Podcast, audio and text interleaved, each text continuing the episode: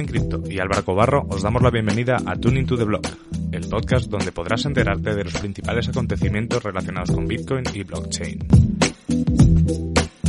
Cada viernes discutiremos las noticias más interesantes de la semana y compartiremos nuestras opiniones sobre los temas más controvertidos. Además, todas las semanas tendremos invitados especiales con los que podremos charlar, debatir y sobre todo aprender de los temas que levanten más interés al ecosistema cripto.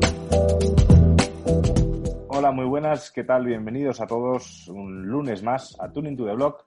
Yo soy Álvaro Cobarro y aquí al otro lado de la red tengo a, Juan en cripto, a Juan Pablo. ¿Qué tal? ¿Cómo estás?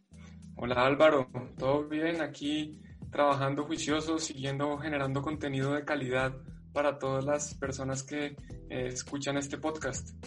Pues sí, de calidad. Cómo estás? Pues bien, aquí eh, por lo mismo, intentando generar contenidos contigo y, sin ti y, buscando maneras, ¿no? La, semana pasada estrenamos nuestro, nuestra emisión simultánea en, en, en TV, tu blog y la verdad es que está bien. Yo creo que a la gente le ha gustado. De acuerdo, tenemos que seguir experimentando, tratar de llegarle a más personas para que entre todos pues sigamos aprendiendo y más personas puedan conocer sobre Bitcoin, blockchain, las criptomonedas y pues todo esto que nos apasiona. Eso es. Además hoy, hoy en la madrugada se produce el esperado halving, Juan. Así es, esta, esta noche o mañana muy temprano va a pasar, no sabemos la, el momento exacto, porque como todos deben saber, esto es por número de bloques, no por tiempo. Entonces sí, va, va a pasar eso. Esperamos que, que, estén atentos. Por ahí yo les tengo una sorpresa. Eh, ya los que siguen el canal van a saber un poco. Pero vamos a hacer un, un evento especial ahí en colaboración con CryptoPlaza. Qué bien, muy bien. Pues, pues eh, podéis estar tranquilos que no vamos a hablar de, del halving, que es al final lo que todo lo que se ha hablado de estas semanas. Y, y lo que vamos a hacer es poner eh, un punto, bueno, podemos decirle punto final, pero quizás es un punto de aparte, aún no lo sabemos, eh, a nuestro ciclo de Tuning to the Block Latino con este último episodio. De acuerdo, este es el tercer episodio. Eh, tenemos personas de dos países que también muy interesantes, que están involucrados en el tema blockchain, cripto, bitcoin, etcétera. Y bueno, como dices, no es un punto final en el sentido en que seguiremos entrevistando a personas de Latinoamérica, eh, simplemente ya no queríamos comprometernos a, a seguir, tener que seguir teniendo que hacerlo eh, en un orden específico, ni mucho menos. Entonces, pues nada, ya creo que con este que cerramos van a tener una buena visión de qué está pasando en Latinoamérica en este ecosistema. Sí, al final es eso. O sea, el, el hecho de querer hacerlo eh, siempre dos países y tal, pues también es que se nos han quedado entrevistas eh, pendientes de gente que ya de países que ya habíamos entrevistado y al final era perder contenido, ¿no? Entonces dijimos, bueno, vamos a seguir haciendo lo que hemos hecho siempre, pues como hicimos en el episodio de Money and Chain, eh, pues ir conociendo ecosistemas de, cualquier parte, proyectos de cualquier parte y, tratando de hablar con los personajes más interesantes que, nos encontremos. Y hoy, Juan, nos vamos de viaje a Uruguay y a México. De acuerdo, tenemos dos lugares distintos. Antes lo estábamos haciendo por países vecinos y esta vez decidimos eh, dar un salto importante. Eh, ¿Por qué no nos cuentas un poquito quiénes tenemos en Uruguay? Pues estamos hablando de. Vamos a tener a dos personas, no a una. Vamos a tener, como, como pasó con Argentina, vamos a tener a Omar y a Gonzalo. Omar y Gonzalo eh, eh, les conocimos porque ambos están muy involucrados en todo el proyecto de Eternity en Latinoamérica y en Uruguay y la verdad es que nos pareció muy interesante ver que poder hablar con dos personas, no solo de Eternity, sino también de, sino también de, de cómo es el ecosistema por ahí y qué proyectos están haciendo. Y luego para México. Sí, además. Sí, perdona. No, sigue, sigue. Decía que, decía que para, que para México, eh, pues Juan nos puso en contacto con Lorena que, Lorena tiene una cosa que para mí, desde que la entrevisté, es otra de las cosas que me va rodando la cabeza y de momento no se va a poner en marcha, pero tiene un, bar, la Bitcoin, no sé, lo voy a decir mal, sentido tú, Juan. Bitcoin Embassy Bar. Bitcoin Embassy Bar, ¿ves? Lo iba, un bar Embassy Bitcoin, iba a decir. Eh, que es un espacio, un bar, un restaurante donde se da comida y tal, pero que tiene un espacio para meetups, para charlas, que obviamente se puede pagar con Bitcoin. y está en México DF y nos pareció súper interesante el ver cómo, cómo, cómo se había montado. De acuerdo, es muy interesante porque además pues tiene contacto todos los días con gente de la comunidad, gente utilizando eh, Bitcoin y las criptomonedas y también pues nos va a contar un tema de un nuevo token, que a ver si, si les interesa especialmente a las personas en México, pues supongo que puede ser algo interesante. Así es, pues Juan, si te parece, vamos a dar paso a nuestros dos primeros invitados, a Omar y a Gonzalo, y vamos a ver, vamos a aterrizar ahora en, unos segundos en Uruguay. Perfecto, veamos la conversación con ellos. Hola, ¿qué tal? Muy bien. bien por aquí? Todo bien por acá, muchas gracias. Bueno, pues muchas gracias por, por aceptar la invitación, acompañarnos aquí en este ratico y contarnos un poco de lo que está pasando en, Uruguay especialmente con todo este tema de la tecnología blockchain, el ecosistema cripto. A ver, les pregunto para empezar una pregunta, a ver si se pueden introducir, voy a poner un poquito de orden porque como somos cuatro se va a, hacer, dificultar. Primero Omar, empecemos por Omar. ¿Quién es Omar y cómo llegas a este mundo de, de cripto blockchain? Bien, a ver, soy, soy Omar Sadún, ingeniero de sistemas, eh, trabajando en tecnología desde, bueno, prácticamente toda mi, vida este, adulta desde salir de la, de la facultad, de la universidad. Eh, tengo una empresa de desarrollo de software donde trabajamos principalmente en el desarrollo mobile. Eh, arrancamos por allá por el 2008 y hace prácticamente unos cuatro años, tres, cuatro años, comenzamos a escuchar ruido respecto de blockchain, Bitcoin montón de cosas alrededor. Al, inicio fue más bien una cuestión estratégica de, diferenciación, ¿no? De decir, bueno, eh, somos una empresa de tecnología, cada tanto hay que transformarse digitalmente uno mismo, más allá de lo que haga para otros. Y ahí comenzamos, comenzamos a investigar, comenzamos a, entender qué era, qué era toda esta tecnología que, se venía hablando, para qué servía. Y en lo personal me, me cautivó, me cautivó el, el, empezar a hablar de tecnología y terminar hablando de filosofía, política, economía, etcétera. Y por cuestiones un poco de perseverancia y, también de suerte, estuvimos trabajando con distintas empresas de blockchain y, hoy por hoy puedo decir que desde InMind, desde la empresa, hemos estado en contacto con, algunas de las principales del mercado mundial este, en cuanto a desarrollo de tecnología, tanto para para blockchain, este, para distintas criptos como Bitcoin, y bueno, por supuesto que en el caso de Tamsi pasa algo particular en donde, aparte de este, estar trabajando con la tecnología, estoy, estoy liderando técnicamente un área para, América Latina, Américas en, general. Y tú, Gonzalo, cuéntanos cómo llegaste a este, a este mundo y, qué, qué background tienes. Bien, eh, yo vengo de, un lado distinto, si bien eh, mis primeros estudios universitarios fueron de ingeniería, pero de, ingeniería este, civil.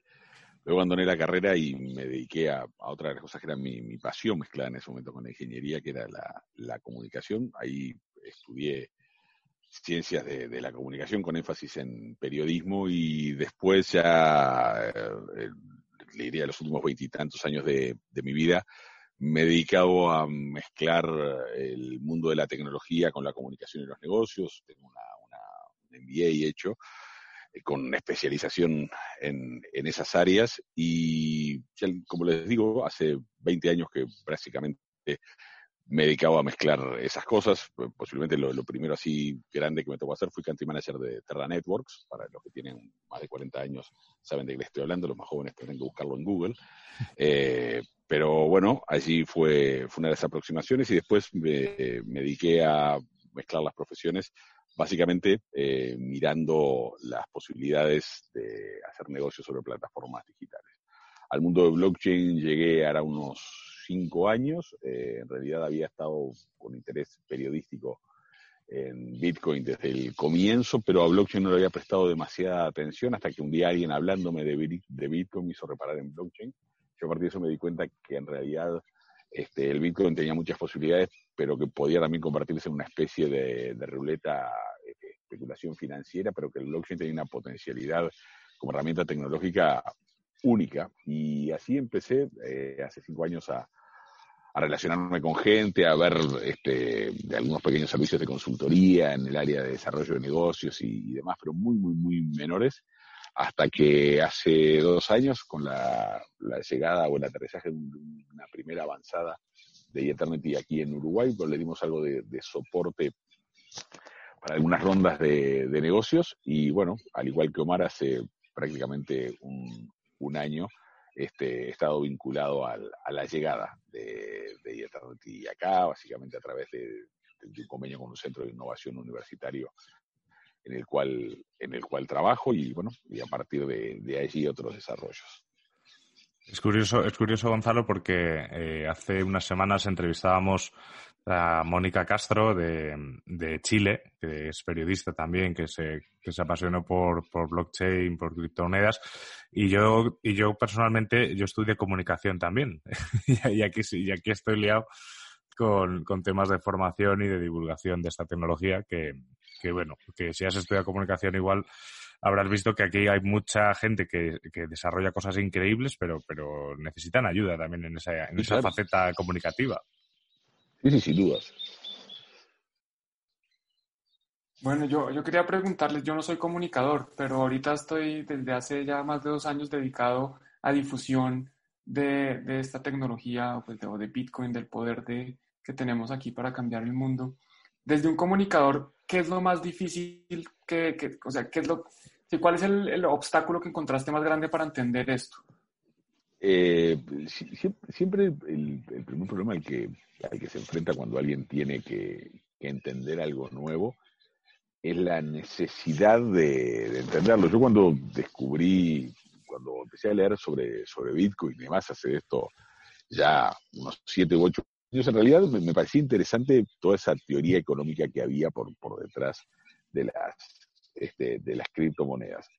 Cuando vi blockchain en realidad me empezó a interesar, y ahí ya había dejado la parte del periodista de lado, más la parte del desarrollador de negocios, ¿no? Entendía que ahí había una, oportunidad eh, increíble para, este, para hacer. Ahora, ¿qué es lo que pasa? El promedio del periodista está todo el día corriendo detrás de un montón de información que tiene que intentar comprender, descifrar, procesar y a su vez entregarla, ¿no?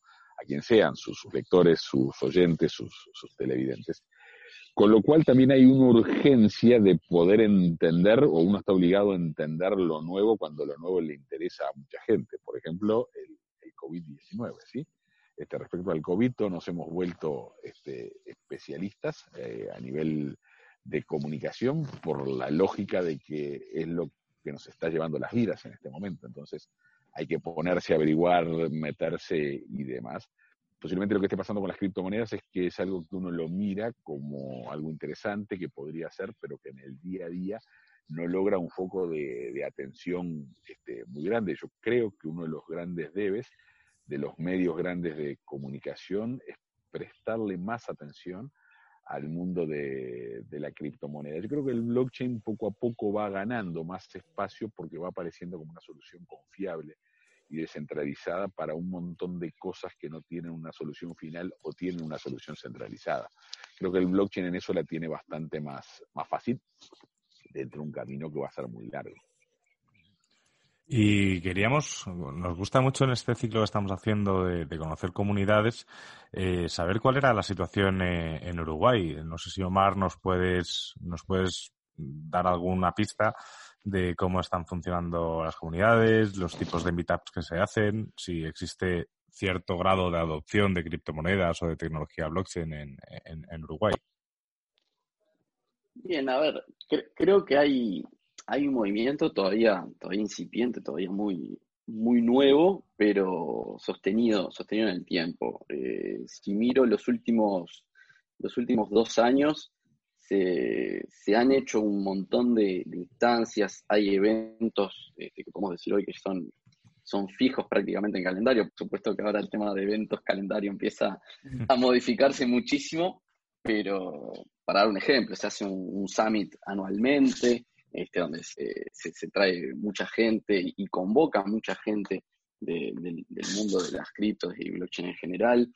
Eh, se han hecho movimientos a nivel de, gobierno, desde Banco Central, incluso a nivel de, Estado digital. En Uruguay hay, un concepto de Estado digital este, muy importante y muy fuerte, y ahí también se, han hecho unas cuantas, unos cuantos avances.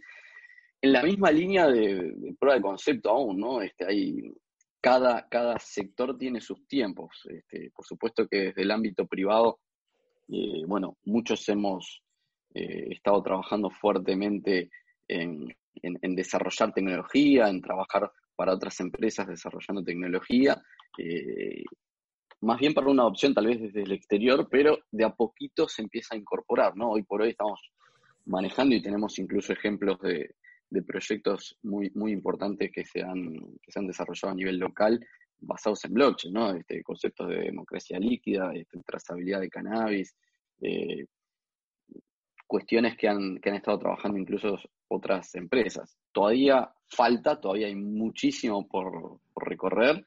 Eh, realmente las empresas que están trabajando en, blockchain eh, son, son, contadas con los dedos tal vez de, una mano, pero eh, hay una cuestión también de, proceso, ¿no? de, aprendizaje y de adopción que es, importante recorrer. O sea, yo creo que estamos en el, en el buen camino.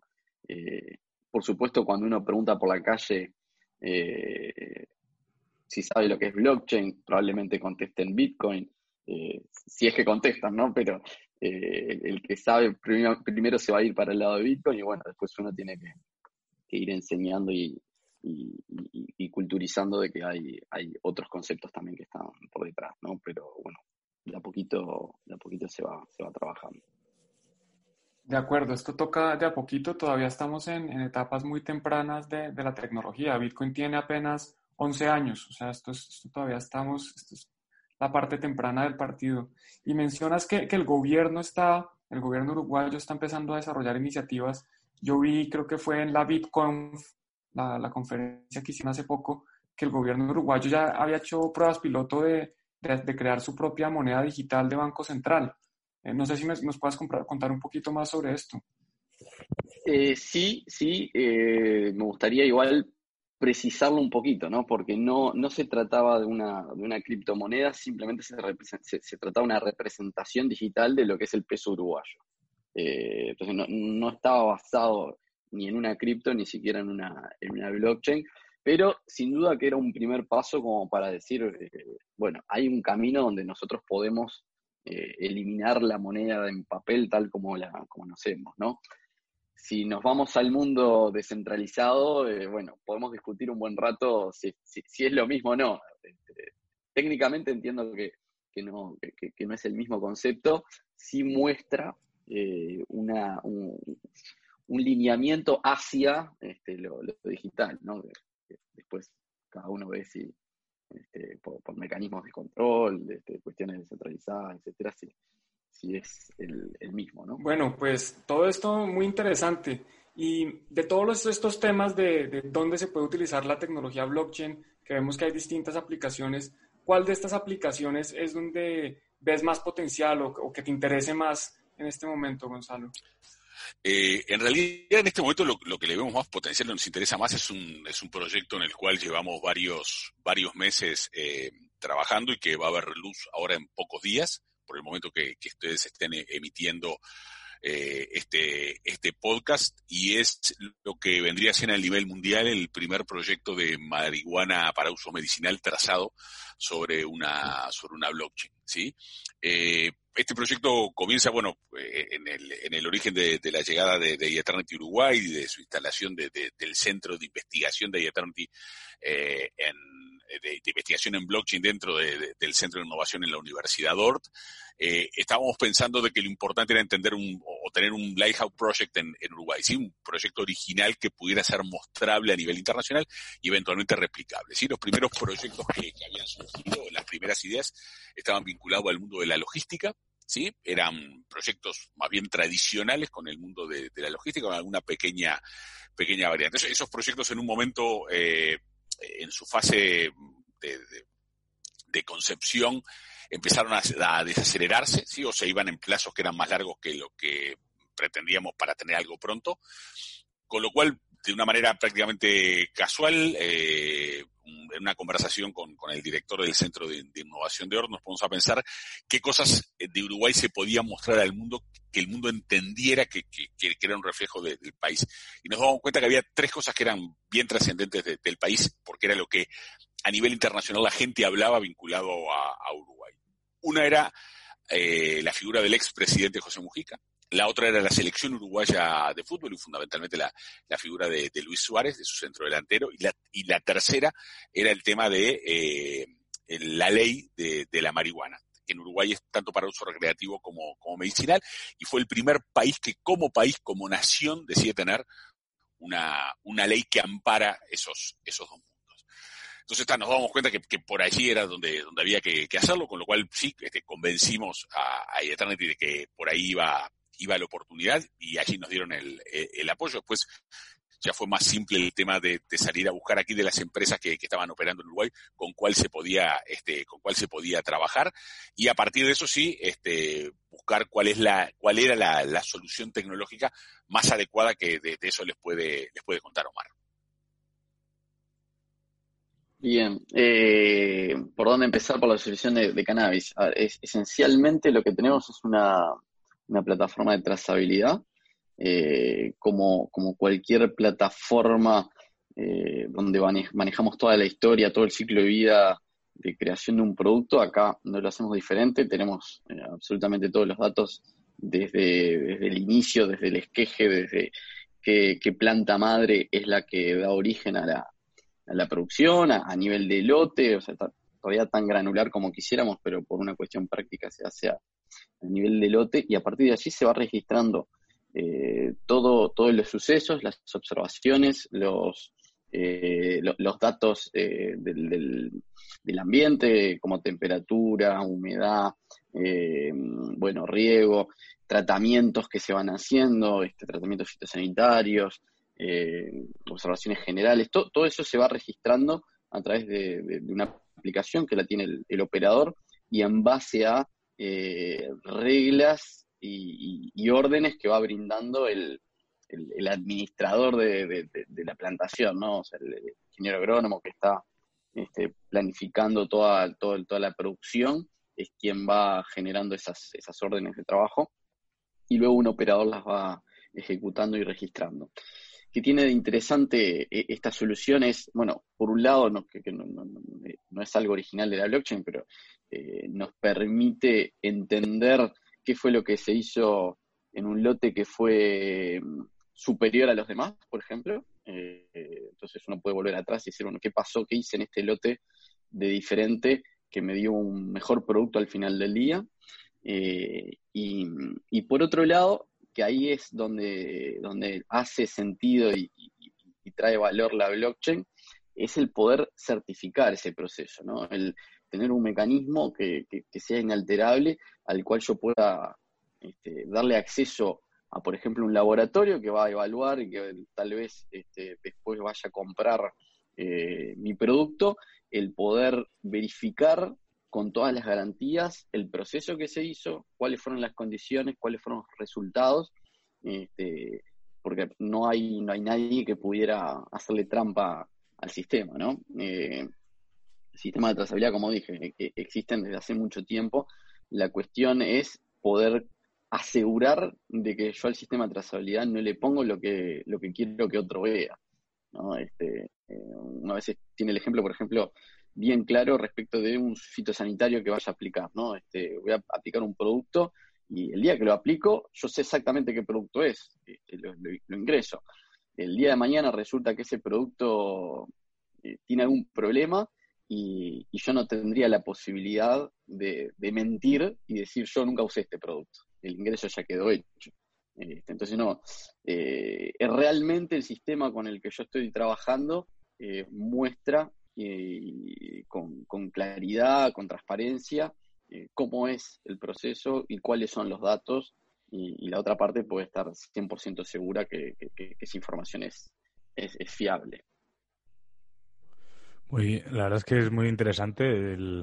siempre se ha hablado ¿no? de que blockchain tiene esa, esa capacidad para, para proyectos de trazabilidad y bueno, y se han visto ejemplos pues eh, más buenos o menos afortunados, pero esto como lo comentáis, la verdad es que encima aplicarlo a algo que es tan revolucionario como lo que mencionaba Gonzalo, de que Uruguay es el primer país que incluso produce de, manera regulada eh, cannabis, es, es, una pasada. Y mencionaba, mencionabas tú, Gonzalo, que, que, ibais a utilizar o estabais utilizando para este proyecto la blockchain de Eternity. Y, para los que no conozcamos Eternity, contadnos un poco qué, qué es o qué, qué, pretende o qué, cuál es su proyecto. Bien, eh, ahora de, eso te voy a dejar que, Omar lo cuenta infinitamente este, mejor que yo. Sí, sí, nosotros le, estamos haciendo, eh, lo estamos utilizando, entre otras cosas, porque eh, a ver, es parte de, la llegada de, esta, de esta blockchain aquí a, Uruguay, en realidad a, Américas, en un modelo de expansión que es distinto al que se puede ver con otras blockchain internacionales, incluso con algunas de, origen este, latinoamericano, y es que en lugar de hacerlo en un modelo más tradicional de embajadas y tal, en Uruguay lo que decidieron fue conformar su llegada sobre un centro de innovación a nivel universitario y entender que allí había un potencial enorme para formar gente que tiene que está vinculada con emprendimientos y con startups, es decir, que están probando tecnologías para encontrar soluciones eh, a temas este, sociales o a temas de, negocio, y que ahí había una oportunidad de mostrar las posibilidades que, la tecnología blockchain tenía, tenía allí. Entonces, eso, la blockchain en Uruguay eh, llega, eh, Eternity vía este, este centro de innovación. Dentro del centro de innovación se arma un centro de experimentación vinculado a, a blockchain y este a su vez se arma en base a pilares que están vinculados a la academia por un lado, al lado de la tecnología por otro, al lado de los, de los negocios por otro. Pero después algunas de las características de Eternity como blockchain, Omar se los, se los cuenta y él sale perfecto. Bien, bien. Bueno, gracias Gonzalo por la confianza. Eh, me, gusta, me gusta definir Eternity como, como el resultado de, de un trabajo de exploración de cómo, de cómo funcionan este, otras blockchain conocidas eh, y entender cuáles son las falencias que tienen, ¿no? O sea, tenemos grandes temas a nivel de, escalabilidad, de velocidad, de cantidad de transacciones por segundo que se puedan realizar. Eh, entonces, hay, hay, hay, un trabajo muy fuerte en, en construir algo desde cero que contemple en el protocolo, en el núcleo del protocolo, todo, todo aquello que, Bitcoin, que Ethereum no han podido resolver desde el vamos, ¿no? Por distintas razones, por distintas razones. Eh. Pero el, trabajo que se ha hecho ha sido eso, ha sido eh, construir una blockchain tomando en cuenta las buenas cosas eh, y, mejorando las no tan buenas de, las diferentes blockchains que están funcionando y, desarrollar desde ahí, ¿no? Este, entonces, tenemos algunos ejemplos de, desarrollos que se hacen sobre este, Bitcoin, sobre Ethereum, y, en el caso de Tandy se han hecho como parte, como parte del núcleo, eh, lo, cual es destacable porque al final del día lo que tenemos es una blockchain fuertemente escalable, eh, de muy bajo costo de transacción, que, además permite una cantidad de transacciones eh, en, simultáneo prácticamente muy amplia, muy amplia. Entonces, en pocas palabras, eso, esa es la forma que a mí me, gusta, gusta definirla. ¿no? Bueno, pues de nuevo, qué, interesante ver estas otras blockchains que para mí, eh, a pesar de que no dejan de ser experimentos, pues es, de aplaudir que haya estos experimentos porque la tecnología tiene que seguir evolucionando, ¿no? No nos podemos quedar eh, cruzados de brazos esperando que una sola blockchain sirva para todo. Entonces, pues muy bueno. ¿Y, cuál es el rol que, tienen ustedes, digamos, directamente en Eternity? O, cómo se puede, digamos, que las personas que quieren saber más, cómo se podrían involucrar o qué, nos pueden contar un poquito en ese sentido de la comunidad de Eternity?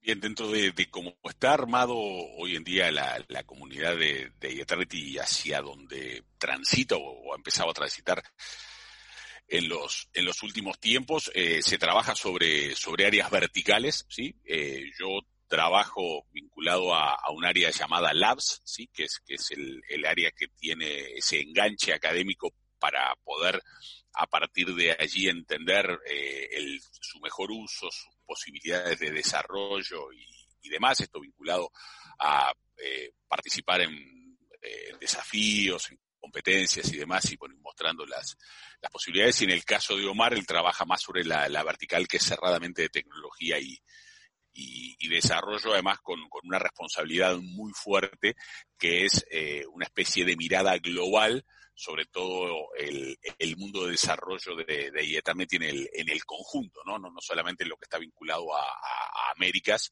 sí, sino en el global de qué manera se va expandiendo este, hacia desarrolladores, en distintas partes del mundo.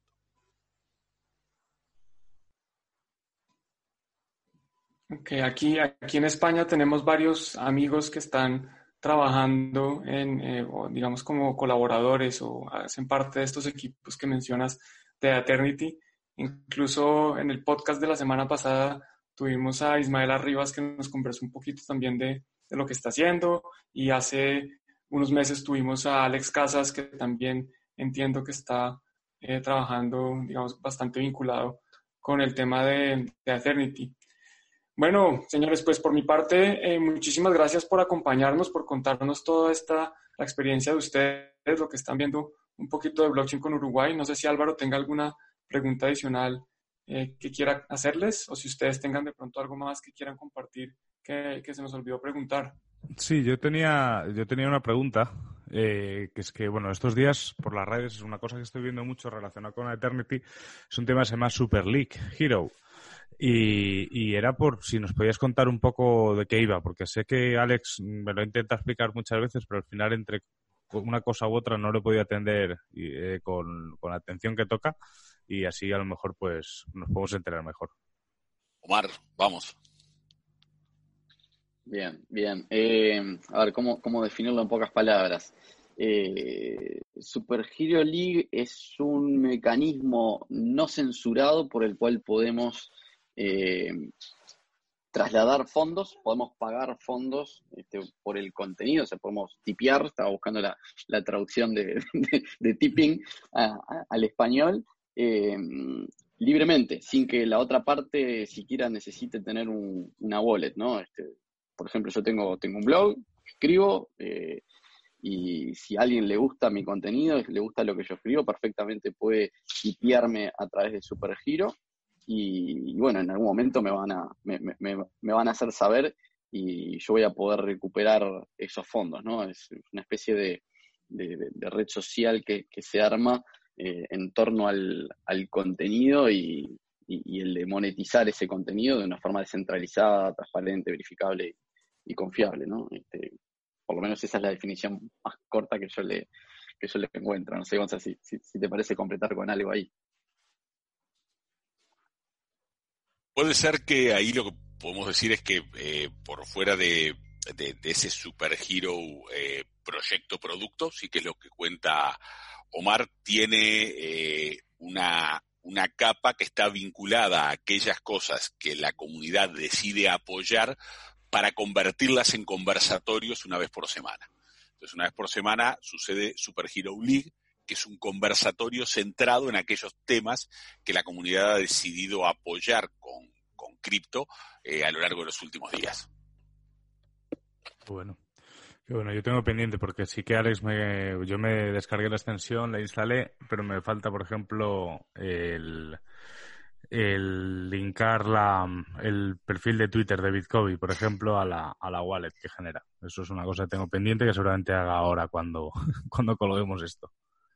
Y ahí lo, único que tienes que hacer es, agregar tu, dirección dentro del contenido de tu perfil de Twitter lo que es, importante es que esté en el, que esté en el perfil. Debería llevarte un par de minutos nomás. Vale, porque luego además me dijo Alex que sí que podíamos, eh, o sea, se copia la dirección en, la biografía del perfil de Twitter, eh, se, se linka con, la wallet y luego ya puedes borrarlo, ¿no? De, la información del perfil. Eh, buena pregunta, buena pregunta. No sé, no sé contestarte si, si lo borras y se mantiene o no. Esa no, no, te la sé contestar. Una buena pregunta, Lo, probaré y ya te contaré. bien, bien. Pues Juan, yo ahora sí, eh, por mi parte, pues un poco por lo mismo que ha dicho Juan, daros las gracias por, por estar aquí con nosotros. Eh, una pasada conocer tanto el ecosistema en Uruguay como, como un poquito por encima todo lo que es el proyecto Eternity. Y, por mi parte es todo. De acuerdo. Muy muchas gracias a ustedes. Sí, de pronto si tienen algunas redes sociales para que la gente que está interesada en saber más de ustedes o de los proyectos eh, que quieran compartir o donde pueden encontrar, por ejemplo, información de, del proyecto de la trazabilidad o lo que quieran compartir, pues es el momento de hacerlo. Bien, ahí lo que tienen son las redes generales de, de Eternity Technology y Eternity Americas, si la quieren leer en inglés o en, o en español, por allí está todo lo vinculado al proyecto de, marihuana. Hay mucha información de, notas de prensa y eso que pueden rastrear vía, vía Google y obviamente va a haber mucha más información cuando esto se esté lanzando de aquí a unas semanas. Perfecto. Pues genial, pues lo dicho, muchísimas gracias a los dos y, nada, y nos, volveremos a ver por aquí. Muy bien, bueno, muchísimas gracias a ustedes también este, por, permitirnos contar lo que nos gusta y lo que se está haciendo. Gracias. Eh. Hasta luego. Chao. Bien, pues hemos escuchado a Gonzalo y a Omar. Eh, no sé, Juan, a mí me ha parecido muy interesante y también eh, me ha parecido muy curioso el hecho de que uno de los proyectos más importantes que estarán a puntísimo de lanzar es un tema de trazabilidad de, cannabis, de, marihuana medicinal. De acuerdo, muy interesante y además que como ellos dicen, pues son cosas que por las que Uruguay es reconocido a nivel mundial. Aquí tenemos que, que confesar una cosita, es que se nos, nos tocó repetir parte del podcast porque se nos borró por alguna extraña razón tecnológica eh, se nos borró parte de lo que habíamos grabado, pero bueno, pues muy amablemente Omar y Gonzalo se volvieron a conectar con nosotros y repetimos eh, una parte que, pues, que se había perdido. Entonces, si oyeron algo o si escucharon algunos ruidos, algún cambio en el sonido, pues ya saben por qué fue. Y, ahora, bueno, tenemos la, la, segunda parte que yo creo que puede ser igual de interesante o más aún. Pues sí, hombre, a ver, yo ya, yo ya te digo que a mí todo lo que es adopción y Bitcoin me, encanta, bastante más que hablar de precios o lo que sea. Dar casos de uso, ya sabéis cuál es que mi opinión es que esto hay que usarlo también, no solo hay que, no, no solo hay que guardarlo, pero, pero bueno, como, como opiniones hay de todos tipos, pues vamos a escuchar qué nos cuenta Lorena y, y cómo empezó en todo esto y ahora en un rato lo comentamos. Entonces, bueno, bienvenida al podcast, Lorena. ¿Cómo estás hoy? Hola, hola, buenos días. Eh, muchísimas gracias por invitarme. Em, es un placer para mí estar acompañándolos el día de hoy, pues desde mi casa, como todos los demás. Este, pues bueno, eh, muchas gracias chicos por la invitación. Bueno, o sea, nosotros es un placer tenerte por aquí. Además, te diré y te prometo que esto no se lo he dicho a ningún otro invitado que México es de mis países favoritos del mundo mundial, ¿eh? O sea, siempre que puedo voy para allá. y, la verdad es que, bueno, a ver si pronto pasa toda esta crisis y puedo volver a hacer una visita a un México que no conozca, porque al final siempre voy a zonas de costa y me gustaría también conocer un poco de interior. Sí, claro. Esperemos que esto ya, ya, ya termine pronto para que puedas visitarnos en, en Bitcoin Embassy Bar en la Ciudad de México. Así es. Lorena, ven, te pregunto así de entrada, ¿qué es Bitcoin Embassy? ¿Qué es Bitcoin Embassy? Bueno, eh, Bitcoin Embassy surge con, la, con el propósito de tener un espacio físico en el que la comunidad cripto pueda, pueda reunirse. Eh, el lugar, bueno, es un, espacio en el que también tenemos eh, comida, es restaurante, hay bebidas, hay cervezas, pero también tenemos una, parte del espacio designada para hacer conferencias y meetups. Eh, antes de, toda esta situación del, coronavirus, hacíamos nuestros meetups semanalmente los días jueves. Y bueno, eh, procurábamos que fueran temas relacionados con cripto o con tecnología o con blockchain o incluso en cuestiones de leyes y fintech. Eh, generalmente iban por ese, por ese lado. Incluso también presentaciones de, otras criptomonedas, no sé, por ejemplo, Decred eh, es parte muy, muy activa de nuestra comunidad en Bitcoin en Qué bueno, pues, la verdad es que al final todo el tema de, de comunidades, meetups y compañía creo que habéis dado con la clave, ¿no? De que al final todo el mundo necesita un sitio en el que, en el que reunirse y el poder hacerlo además en un sitio en el que se puede comer, se puede tomar unas cervezas de después, eh, es un todo en uno Y como decías antes, a ver si pasa esto y puedo y nos podemos pasar Juan y yo a, conoceros personalmente en, en, Bitcoin Invasivar. Y hay una pregunta que, les hacemos a todos los invitados, que es el cómo llegaste ya no solo al, espacio, sino al, ecosistema cripto en general. ¿Qué hacías antes o, qué fue lo que te hizo cambiar el chip? Ok, ok, pues realmente mi, historia es, un poco extraña porque, mm, bueno, yo estudié psicología social, eh, debo confesar que nunca me titulé, estaba en proceso de titulación, pero lo suspendí. Em, y eh, mi, mi, familia tenía una, una, escuela y mi plan original de vida era, era tomar la escuela. Sin embargo, eh, durante los años que trabajé ahí me di cuenta de que no era como lo mío. Me gusta más, creo, tratar con borrachos en el bar que con niños. Entonces, eh, pues sí, me di cuenta de que no era lo mío y pues tomé la decisión de, no, continuar por ahí. entre mis, mis, este, mm, mi búsqueda de, qué hacer con, mi vida, empezó a colaborar con un amigo mío que tiene una, una disquera independiente de, heavy metal. Y bueno, porque yo, antes de saber, me, gusta mucho el, heavy metal y, y el punk y y todo, todo este rollo del rock. Entonces empiezo a colaborar con él en, la cuestión de producción de discos y un día él me dice que hay una banda que él está produciendo que va a ir de viaje a Japón. Entonces, pues yo le dije, ok, pues vamos, ¿no? Yo obviamente quiero conocer Japón. Entonces, bueno, empiezo a hacer algunos ahorros y, y otras cosillas y me doy cuenta de que necesito un poco más de dinero le pregunto a un amigo mío que en qué puedo invertir para, para poder este, incrementar un poquito este, esta lanita. Y él me dice, bueno, yo tengo un amigo que está en algo súper extraño, pero tal vez te va a latir y se llama Bitcoin. Te lo voy a presentar. Y pues ya me presentó a, David Noriega, quien actualmente es mi socio y pareja. Él es socio de, Bitcoin Ambasivar también. Y bueno, pues él me empieza a platicar de toda la cuestión antisistema, este, em, de libertad y, todo el rollo de, Bitcoin. Y pues obviamente yo toda ahí punk y metida en el rollo de do it yourself y fuck the police, pues me encantó, ¿no? Y pues bueno, eh, decido invertir en Bitcoin, pero pues realmente lo que más me llamó la atención fue la, cuestión ideológica. Y pues ese fue mi, mi camino hacia, hacia cripto. Ok, pues muy interesante porque empiezas desde el punto de vista de inversión y después te das cuenta que, es mucho más que un activo, que es mucho más que una tecnología, que, es mucho más que simplemente una forma de potencialmente hacer más dinero, aunque también se puede perder mucho dinero, pero te quedas por la filosofía.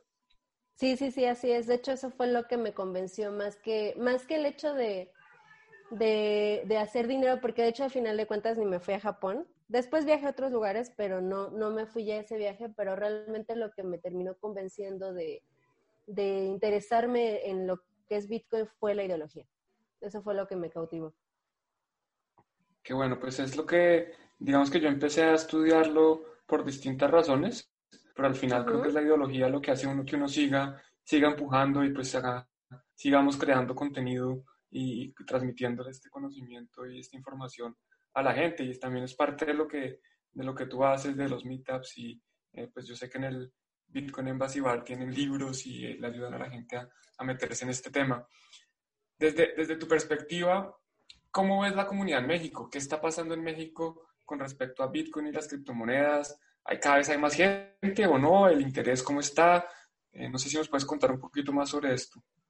Pues mira, cuando, cuando teníamos abierto el bar, ahorita estamos cerrados temporalmente, obviamente, pero cuando teníamos el bar abierto, pues podría decirse que diario entraba por lo menos una persona preguntando qué es Bitcoin o cómo podía comprar Bitcoin. Y ahí estaba nuestra labor de, de en persona explicarle. A mí siempre me ha gustado más tener como contacto, eh, por lo menos eh, cara a cara, ya sea incluso ahorita cuestión digital, con las personas porque es más fácil para mí eh, explicarles el, viendo sus expresiones tal vez de, duda o, su, sí, o sea, el, el, tener contacto con la gente. Entonces, bueno, llegaba por lo menos diario una persona y eh, la labor de nosotros, mía y de mi equipo de trabajo, era justamente explicarles lo más que pudiéramos. Todos los, los que trabajan en, en Bitcoin en Basibar saben, tienen conocimientos porque justamente es como parte esencial de, la labor que hacemos. Entonces, bueno, ese, eh, por una parte es eso y por otra, bueno, pues a partir de que ciertas partes de la comunidad que ya existía, pero que no se reunían como de manera tan frecuente en México, empezó a saber de, Bitcoin en Basibar, ellos solitos empezaron como a, a, a esparcir la voz, ¿sabes? Empezaron a, llamar a otros, a invitar a otros a, visitar el espacio, a, hacer conferencias, a, platicar sobre todo el, rollo de cripto en el que están metidos. Y bueno, pues la comunidad fue creciendo más y más y más y más, hasta el punto de que, bueno, ahorita como estamos en, este, en esta cuestión, pues estamos optando por hacer eh, live streams semanales igual los jueves y pues más personas están interesándose en, comprar, sobre todo por la cuestión de crisis que se está viviendo actualmente. Mucha gente se está acercando a preguntar, eh, tanto en los grupos en los que yo estoy como en, los live streams. Hay, mucha gente que está muy interesada y me contacta por, por medios, este, por, mis, por mis redes sociales y, en los live streams hacen preguntas y, todo el rollo. Entonces creo yo que es un momento muy interesante para Bitcoin, ya que por el ambiente que se está viviendo de crisis, pues hay muchísima más gente interesada. Es que sí, y eso es bueno, y eso es bueno, que al final la gente se esté dando cuenta de que algo no está funcionando y va, y va, y, va buscando otras opciones. Y, Lorena, yo te quería preguntar, porque yo, mira, fíjate, la última vez que estuve en México fue en Acapulco, eh, en un congreso que se llamaba el Anarcapulco. Sí, sí, súper famoso entre la comunidad. pero me sorprendió una cosa, que es que realmente, claro, yo iba con, con uno de los socios de Bitcoin, eh, íbamos, pues, eh, pues al final nos invitaron a cubrirlo, pero bueno, ya habíamos comprado las entradas, o sea que, que al final pues pudimos regalarle la entrada a alguien que, que nos la pidió. Y, y nos sorprendió mucho, por un lado, que el 98% de los speakers eran americanos o, de habla inglesa. Eh, de hecho, creo que el único mexicano que había era el, CEO de Bitso y luego había uno que era de un pueblo, hay una, una, historia maravillosa, no me acuerdo el nombre del pueblo, pero era un pueblo que habían echado a todos los narcos y a todos los gobernantes y gobernaba, era como un pueblo autosuficiente. Y, y luego también era un pueblo mexicano, lo que pasa es que no, me acuerdo ahora el nombre, tengo que buscar, tengo una entrevista grabada con él que tengo que recuperar. Y, y también, o sea, los speakers, ¿vale? Pero luego también los asistentes, Iván y, Iván y yo éramos prácticamente los únicos eh, hispanohablantes que había.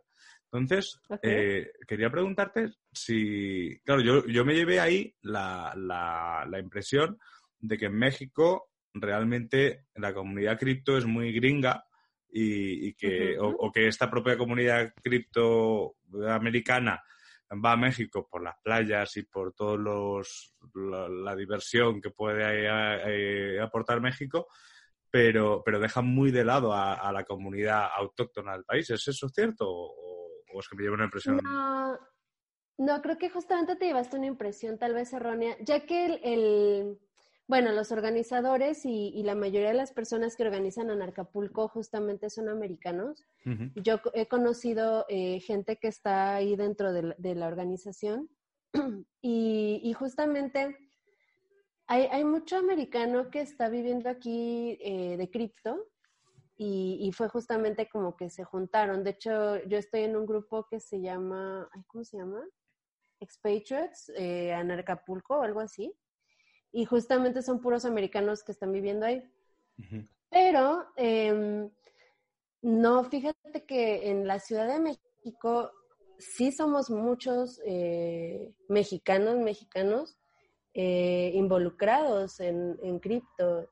Mm, no te sabría decir exactamente cuántos seremos, pero bueno, de, los, de los meetups y de las conferencias que he tenido más personas, en la de Max Kaiser, yo creo éramos aproximadamente más de ciento y tantas personas, sí, como 100 personas ahí. Entonces, y, y, todos y la gran mayoría éramos eh, mexicanos. Nada más había como unos dos o tres personas que no eran mexicanas pero sí, todos los que estábamos ahí en el evento era, éramos, éramos mexicanos. Qué bien, qué bien. Me, dejas más tranquilo. no, sí, sí, sí, somos muchos, ¿eh? Claro, no, no, yo, me, yo me, imaginaba, me imaginaba que obviamente había comunidad, sobre todo porque, por ejemplo, en Bitcoin estaba pensando y ahora tenemos creo que tres o cuatro, incluso más, ahora no sé si me falla, tenemos tres o cuatro alumnos de, de, de que son de México y luego incluso trabajamos con, bueno, colaboramos, mm, nos estábamos echando una mano, ahora mismo no sé en qué, en qué punto estamos, pero con un proyecto que nace en México, lo que pasa es que creo que ahora la sede no la tienen en México, es de con temas del agave y la trazabilidad del agave. Ah, ya, Agavecoin. Esos, sí. Ajá, sí, sí, sí. Y, y, la verdad es que, bueno, o sea, yo me imaginaba que había, que, comunidad había, eso estaba claro. Pero sí que, claro, yo me asusté, decía, joder, con la de cosas que se pueden hacer aquí, ¿cómo puede ser que todo esto sea Estados Unidos, pero, pero aquí en Acapulco, ¿no? Pero bueno, la verdad es que nos lo pasamos bien y, pudimos conocer a gente muy interesante, la verdad.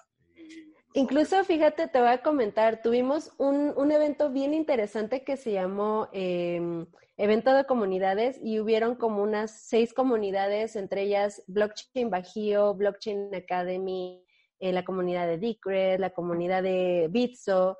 Eh, hay un grupo que se llama Bitso México en, Facebook. No es de Bitso exactamente, sino de, traders y de, información para que las que inician. Entonces, Sí, o sea, sí hay muchas comunidades diferentes, pero sí hemos encontrado como un punto de, encuentro en el envase. Qué bueno. Y, de esas comunidades que encuentras, eh, pues que son distintos, con distintos intereses, ¿cuál dirías que es el principal interés de las personas para usar cripto en, México? ¿Es como eh, depósito de valor? ¿Es como para hacer trading y especular? ¿Es para protegerse contra la inflación? ¿Para qué, para qué realmente se está utilizando en México? La mayoría, la mayoría, y sobre todo de los nuevos, lo usan para hacer trading. Eh, sin embargo, yo siempre que, introduzco a alguien al, mundo de las criptomonedas, les hago la observación de que trading no es una cosa sencilla. O sea, si realmente quieres hacerlo bien, si quieres ser un trader rentable, tienes que estudiar muchísimo. Ni siquiera yo hago trading y ya llevo en esto pues desde 2017, tres años y no lo hago porque me, me cuesta todavía trabajo el, tener la calma suficiente como para, para hacerlo bien, ¿no? Entonces, eh, bueno, muchos lo hacen eh, como, como medio de, de, de, generar ingresos por medio de trading. Y actualmente hay muchísima gente que ya lo está viendo como una reserva de valor, más que otra cosa creo que, creo que actualmente sí ya hay, ya hay mucha más, mucha más gente interesada en, usarlo de esa manera. Ok. Bueno, muy bien porque entonces se ve que cripto funciona para más de, una cosa. Nosotros, yo personalmente tampoco hago trading, aunque, aunque fui trader, digamos, profesional, por decirlo así, porque estaba tradeando en el mercado de valores eh, tradicionales como, como parte de mi trabajo pero tampoco recomiendo hacer trading porque pues es, complejo, eso no es fácil y por cada ganador pues hay un perdedor y obviamente los que van a perder son los que menos saben. Así es. Sí, el trading es algo, es algo realmente es algo realmente peligroso. De hecho, fíjate que, nosotros eh, con un acuerdo, nosotros intentamos siempre también, Lorena, de llegar a, acuerdos de colaboración con, comunidades en Latinoamérica, bueno, y también dentro de España, por, pues para intentar también, pues eso, crear sinergias entre comunidades, que es como, como, se crece, entre todos crecemos juntos, ¿no? Y ahora justo hace unos días estamos con una comunidad argentina, se llama Crypto Resources, y por primera vez en todo el tiempo que llevamos en Bitcoin haciendo cosas, eh, hay un curso de, de, iniciación al trading pero fíjate, oh. pero fíjate que no hemos sido, o sea, yo que me encargo de los copies de la página, en el propio copy del curso hablo de hablo de, de, que es eh, de que no es lo más recomendable hacer trading, que ojo, cuidado, que hay que conocer los riesgos.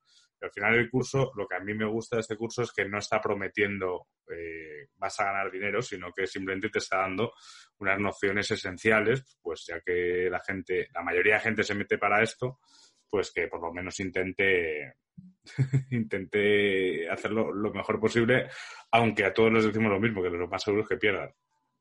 Sí, sí, no, es que es una cosa muy, muy, muy difícil realmente. Y, más en cripto, porque es tan, tan, tan fluctuante el, precio y a cada segundo que, híjole, es, es realmente muy difícil, mucho.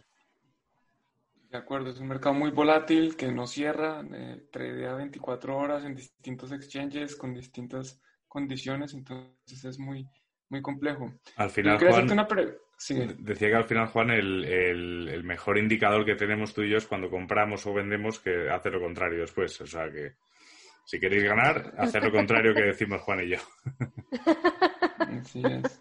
Gracias por el tip, lo haré. Muy bien, Juan. ¿Qué me ibas a preguntar? Sí, te quería preguntar sobre, cambiando un poquito de tema, ¿Cuáles ves que, es lo que más te interesa de los próximos desarrollos que se vienen? Sabemos que, que cripto está en constante eh, evolución, que cada vez hay cosas nuevas, nuevos proyectos, temas de DeFi, Ethereum 2.0, etcétera. ¿Qué es lo que tú dices, oiga, esto es lo que más me interesa ver cómo se desarrolla? Ay, ¿qué será? ¿Qué será? Mm, bueno, pues próximo, próximo, pues el halving, ¿no? A ver qué va a suceder. en cuanto a desarrollos, mm, fíjate que estoy actualmente muy metida en la cuestión de los tokens.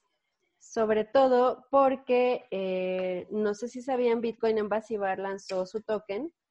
No con, no con, eh, no con objetivo, por ejemplo, de, de especulación ni de hacernos ricos, ¿no? Por así decirlo sino que lo lanzamos más que nada porque em, puede ser un medio de apoyo para los negocios.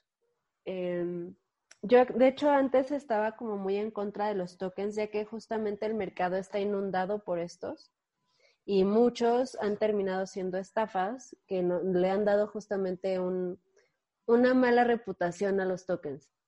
Sin embargo, en la misma comunidad de Bitcoin en Basibar me preguntaba desde hace ya más de un año que por qué no sacábamos nuestro token y no sé qué, para que la gente tuviera tal vez una experiencia de, cómo es pagar con, con, una criptomoneda y bla, bla, bla. Y pues yo estaba muy en contra, pero pues a final de cuentas llega esto de la pandemia y pues yo necesitaba ver también una manera de que la comunidad pudiera ayudarnos, sobre todo para poder mantener nuestro equipo de trabajo íntegro. Y bueno, lanzamos nuestro token y pues sí, sí se ha vendido. Y este token pues va a servir como forma de pago para sus consumos en Bitcoin en Basibar. Entonces, bueno, eh, lo estamos haciendo así y muchas empresas y muchos restaurantes y, muchos otros negocios están volteando a ver también los tokens ya que eh, por, por, la cuestión que se está viviendo ahorita es un poco difícil, por ejemplo, em, hay algunos restaurantes, restaurantes que estaban vendiendo bonos de consumo, pero ¿cómo puedes distribuir esos bonos de consumo eh, si no puedes enviar, por ejemplo, a alguien a, dejarlos a casa, ¿no? A la casa de la persona que los está comprando cómo puedes verificar la autenticidad de ese bono de consumo una vez que hayas abierto tu restaurante. Entonces, en esa cuestión, bueno, un token es como un poco más útil que, que, hacer un bono o un, cupón o una cosa así, ¿no? Sí, y, ahora que hablas de y ahora que hablas de métodos de pago, Lorena, eh, no sé si no sé si lo has dicho antes y se me ha escapado. Eh, me imagino que en Bitcoin Inversivar se podrá pagar con Bitcoin. Claro. ¿Y, qué, métodos utilizáis para, cobrar? Bueno, eh, estuvimos utilizando un buen tiempo BTC Pay. Em, y después, cuando empezó toda la ola de Lightning Network, empecé también a tener clientes que me solicitaban realizar sus pagos con Lightning Network. Eh, instalamos una aplicación que se llama SAP en nuestro ordenador del, del bar Sin embargo, eh, yo creo por lo mismo de que es una tecnología, bueno, ya, ya no tan nueva porque ya, ya tiene un buen ratito, pero en ese entonces sí estaba como muy reciente, muy fresco. Empezamos a, experimentar algunos, eh, algunos problemitas, ya que se abrían muchos canales hacia nosotros y nosotros no teníamos control de, de ellos, lo cual hacía que las transacciones no fueran rápidas, fíjate, en Lightning Network. Entonces, eh, lo que opté por hacer fue aceptar los pagos directo en, mi cartera de Lightning del celular y bueno, pues eh, de esa manera sí, sí ha funcionado bastante bien. Está bien, está bien. ¿Y aceptáis además de Bitcoin más criptomonedas? Sí, así es. Aceptamos eh, Litecoin, Dash y Dogecoin. está bien. ¿Y Ethereum y forks de Bitcoin? Eh, no, fíjate que eh, de los forks de Bitcoin no estamos como muy, em, muy de acuerdo con ellos. No, aquí, eh, tampoco, ¿eh? Sí, no, la verdad es que sí nos han parecido proyectos medio, mm, no sé, mal planteados, entre los mismos fundadores de estos forks eh, ha habido disputas y se dividen y se pelean y dices, bueno, entonces, ¿cómo yo voy a tener como confianza en, ello? Eh, y pues Ethereum mm, me parece un muy buen proyecto, sin embargo, eh, de decir que mi socio del Embassy es muy maximalista. Entonces, no, no, me ha permitido este, aceptar Ethereum, pero tal vez, probablemente sí lo acepte ahora que, que volvamos a abrir. Eh, Ripple, por otro lado, me lo han pedido también mucho, sin embargo, en Ripple tampoco estoy como muy de acuerdo con, el proyecto. Y bueno, pues eh, así, así se ha desarrollado la, la cuestión. ¿Cómo ves? Y no, no, está bien. No, aquí te, decía que aquí también lo del tema de los forks estos de Bitcoin, eh, la verdad es que a Juan y a mí nos han tachado de maximalistas muchísimas veces. Pero bueno, pero, pero nosotros, por ejemplo, en, en la web, al utilizar como pasarela de pagos BitPay, BitPay usa, acepta Bitcoin, Bitcoin Cash y, Ethereum. Ajá, sí, sí. Y, no sé si se puede desconfigurar o no alguna de ellas, pero bueno, está ahí. En la web decimos que aceptamos Bitcoin y si alguien quiere, si alguien quiere investigar, pues, pues pondrá de otra forma. Y te quería preguntar, y eso ya es lo último que te pregunto así de temas de, uso de criptomonedas en, el cripto en, en, el bar, era eh, que más o menos, no hace falta que sean cifras exactas, ¿qué porcentaje de clientes realmente están pagándote en Bitcoin? ¿Qué porcentaje de clientes? O sea, hay muchos, hay mm, pocos. Yo diría que son muchos. De hecho, de mis ventas muchas veces eran como el 50% casi en, Bitcoin. Sí. Eh, esto más que nada porque, bueno, justamente la comunidad está buscando, está buscando un lugar en el que poder eh, pagar con cripto, poder utilizar la moneda como lo que es, una moneda, ¿no? Entonces, eh, sí, como muchos de mis clientes son justamente criptousuarios, pues sí, muchos me pagan en, cripto. Y otros tantos, bueno, te digo, eh, son gente que, que, pues no está metida en el mundo, pero eh, una vez que va al bar, se interesa en, en el asunto y, muchas veces ya regresan a, ya me pagan con cripto y llegan ya cada jueves a, a los meetups y, y, sí es bastante interesante ver cómo se va desarrollando una persona que viene desde cero hasta ya parte de la comunidad y haciendo networking con todos. Qué bueno, qué bien. Bueno, yo, yo, quiero volverme un poquito al tema del token, porque, porque un maximalista lanzando su propio token, pues suena, suena un poquito raro. Sí. ¿Cómo es el token? ¿Es un token que está en Ethereum? ¿Es un token? No. No, no, no. Eh, el, el, token fue desarrollado en Waves, porque fue, es muy fácil hacerlo ahí, muchísimo. Este, realmente es una cosa de hacerlo, te toma como 5 o 10 minutos realizar el token. Y bueno, te digo, realmente yo estaba como muy en contra de los tokens y mírame. este, más, más pronto cae un hablador que un cojo. Entonces, pues sí, eh, sí, sí, realmente fue muy, fue muy fue un, un, hilo de pensamiento bastante extraño, ¿sabes? Porque, bueno, te digo que eh, una, de mis, una de mis empleadas fue la que me pasó el, el, tip de lo que estaban haciendo restaurantes con lo de los bonos de consumo. Eh, pero pues te digo, me, pareció, me pareció muy buena idea, sin embargo, vi muchos problemas de logística para poder eh, hacerlos llegar a los clientes que los compraran, ¿no? Entonces, bueno, le platico esto a, David, a mi socio, y le digo, mira, están haciendo esto en otros restaurantes, ¿cómo ves que lo hacemos en, en Bitcoin Embassy para, para que la comunidad nos pueda ayudar? Y él solito, justamente tú me dices, un maximalista, me dice, bueno, si vamos a hacerlo, vamos a hacerlo pues bien y vamos a hacerlo con, con blockchain. Si somos un bar cripto, pues tenemos que utilizar esta herramienta, ¿no? Entonces, fue que, fue que tomamos la decisión de, de hacer el token. Fíjate, así fue como, como lo decidimos.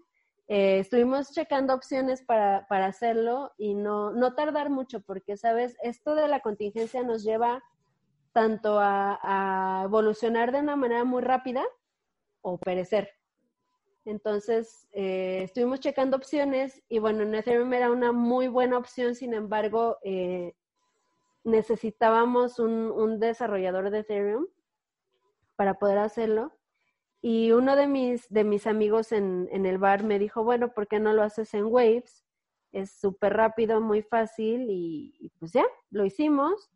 Eh, Tauros nos enlistó en su exchange eh, algunos muy en contra justamente de, de, que se hiciera esto, pero pues, o sea, el, el, el, objetivo del token es clarísimo. Solamente es otra forma de pago en, en, en Bitcoin en Basibar y una forma de apoyar el proyecto.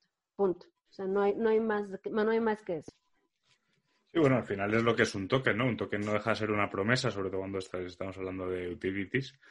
Entonces, uh -huh. eh, qué mejor forma. A mí me parece genial que hayáis optado por, por hacerlo vía blockchain cuando podríais también, obvia, obvia, obviamente, también podríais haber puesto simplemente eh, pues con un Excel apuntar quién ha comprado un bono para, para consumir después, pero, pero de esa manera predicáis con ejemplos a que yo lo aplaudo, vamos.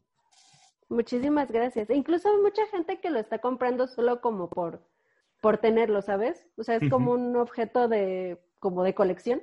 Digo, aunque no es limitado, aunque no es limitado, pero pues, o sea, si dices, ay, tengo mi token de Bitcoin en Basibar, ¿no? Les gusta. Eso está bien, eso está bien. Y la, la última pregunta con respecto al token. ¿Cómo, cómo uh -huh. se da el valor del token? ¿Es, ¿Es, un token es igual a una cerveza o un token es igual a un peso mexicano o cómo funciona? Así es, eh, un token es igual a un peso mexicano, nunca va a variar eh, su precio, no va a subir de esa cantidad.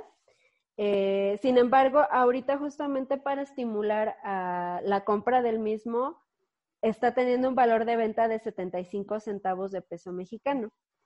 Cuando abramos las puertas del bar, eh, se igualará ahora sí su precio a un peso. Entonces, bueno, si tú obviamente compras ahorita el token, pues estás eh, teniendo un ahorro en tu consumo cuando, cuando abramos nuestras puertas de nuevo. Buenísimo. Sí, es buena estrategia. Sí. Digo que es buena estrategia, sí. Yo aparte es que es, es, que no, no, es que me gusta mucho la idea del token porque yo, por ejemplo, eh, yo con una peña de, de, mi equipo de fútbol que siempre íbamos a un bar, que además era un bar muy pequeñito, nos escribió con lo mismo. No, no usaba un token, sino que decía, pues, eh, por cada 20 euros os regalo 5, ¿no? Es, es, está bien, no, no, muy bien, Lorena, me gusta mucho la idea. Muchas gracias. Bueno, yo creo que ya vamos un poco más de media hora. Entonces, Lorena, pues a, a, menos que Álvaro tenga alguna pregunta, no sé, Álvaro. No, no, no. Yo tengo ganas de, de saber que, que, que, nos diga Lorena exactamente pues cómo llegar hasta el bar, cómo encontrarla, cómo encontraros en redes, cómo conectar con vosotros, porque obviamente me gustaría seguir teniendo noticias vuestras.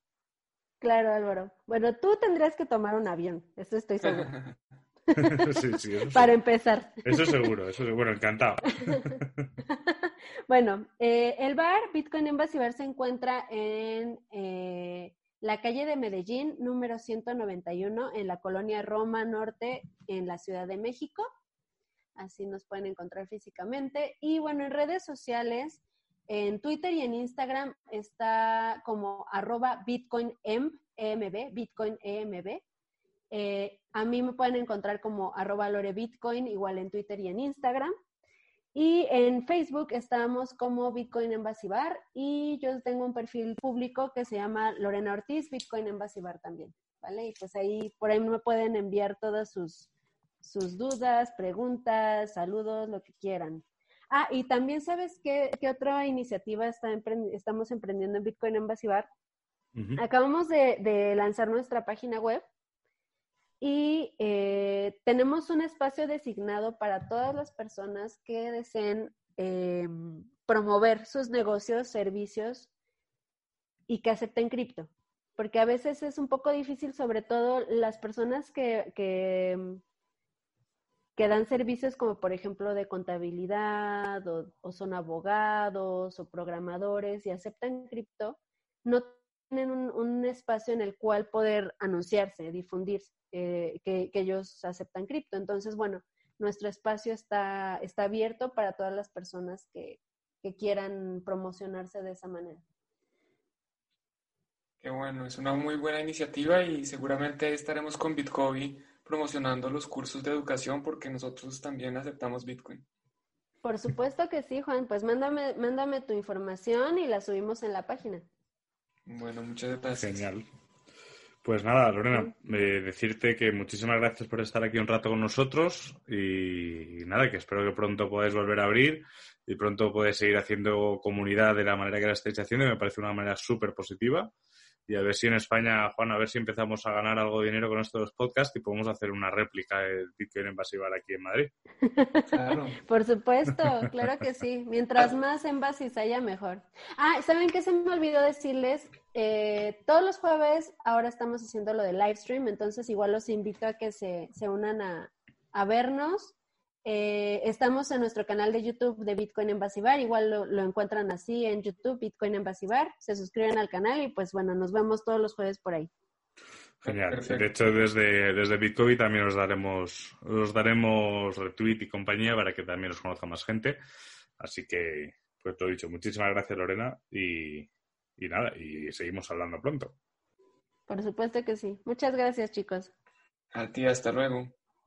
Hasta luego. Bueno, pues esta fue nuestra conversación con Lorena. Como pueden ver, cosas muy interesantes lo que está pasando en México. Hay, hay adopción, hay gente utilizando las criptomonedas para pagar y hay gente también utilizándolo como mecanismo de financiación. En este caso, eh, similar a, lo que funciona como unas tarjetas de, de, prepago con un descuento. Y pues eso es lo que tienen con su, su token, que no creo que no nos dijo el nombre, pero pues interesante lo que está pasando. Mm, yo creo que sí, puede ser. El, el nombre creo que era estaba relacionado con el, el nombre del, del, bar, creo, creo recordar. Pero bueno, la verdad es que yo te iba a confesar, Juan, que que después de tener la conversación con, Lorena estuve mirando eh, cuánto dinero vale abrir un bar. Pero, pero era demasiado. ¿Cuánto es? Era, pues ponían en torno a unos 60.000 euros sin reforma. ¿Y eso incluye las licencias? Eh, en la web que lo miré, eh, sí, lo decía por, porque, claro, estaban. En Madrid, por ejemplo, no se suelen dar licencias nuevas y tienes que hacerle el traspaso y, viene por ahí. Pero bueno, ya será un proyecto para más a futuro, ¿no? Cuando nos cueste hacerlo cuatro bitcoins y no, y no, y no más. Bueno, pues sí, hay que tenerlo en cuenta, lo tendremos en mente, a ver si tenemos una sorpresa en los próximos meses, años o de pronto nunca. Sí, aquí no hay que ponerle, aquí no hay que ponerle fecha ni, ni compromiso porque no sabemos si pasar. Pero tú te imaginas hacer una cosa bien hecha aquí en Madrid, o sea, un sitio, pues eso, que nos juntemos todos después de los meetups que siempre tienen la gente ganas de tomar unas cervezas, pues, pues, pues ir y poder pagar siempre con Bitcoin, pues sería la, sería la pena. Sería muy bueno. Yo he oído mitos, mitos de la calle, la calle Bitcoin. Eh, creo que era Serrano, si no estoy mal, que Eso es. los pioneros trataron en su momento. Yo llegué tarde a, España. Yo, estaba en Madrid, pero no estaba en Bitcoin y no, y no, no me enteré. Bueno, pues de pronto lo, lo, revivimos más adelante. claro, pero yo aquí digo de ir más allá, ¿eh? Yo no te hablo de convencer a los bares, que también hay que convencerles y hay que explicarles, sino de tener nuestro propio espacio. Ojo, ¿eh? bueno, pues eso, eso es, así hay que pensar, hay que pensar a futuro, hay que pensar en grande y seguir trabajando para lograr esos nuevos objetivos. Entonces, pues Lorena, Gonzalo, Omar, muchísimas gracias por estar con nosotros, también a todos ustedes por estar oyendo este podcast. Como siempre, esperamos que les haya gustado, que hayan aprendido algo y que, bueno, tengan una mejor idea de lo que está pasando en Latinoamérica. Eso es. Bueno, y por supuesto agradecer, por supuesto, a Omar, a Gonzalo, a, Lorena y también a los demás que han participado, a Tomás, a Matías, a Mónica, a, Javier y a, y a Johnny por, por, acercarnos un poquito más todo lo que es el ecosistema latinoamericano y decir lo que hemos dicho todos estos días, que hay que tratar de hacer sinergias y, construir juntos porque somos una comunidad muy grande y tenemos que tener la relevancia que nos merecemos. Así que por mi parte ha sido un placer, Juan. De acuerdo, y como vieron todos, pues opiniones distintas, eh, algunas personas más enfocadas en temas de blockchain, otros más enfocados en temas de Bitcoin, otros ya pensando más en cripto, pero bueno, todos al final con un interés común de, difundir eh, pues este conocimiento con, la comunidad. Así es. Y a vosotros que nos escucháis, daros las gracias por siempre estar aquí y no olvidéis, si no estáis suscritos, suscribiros al canal en vuestra plataforma favorita, ya sea en Evox, en Spotify, en Google, en iTunes, donde, queráis. Y nosotros nos vemos ya post-halving el viernes que viene en Tuning to the Block y Bitcoin TV con el análisis de la semana. Así es, muchas gracias por estar acá y nos vemos entonces el viernes, nos escuchamos el viernes. Hasta luego.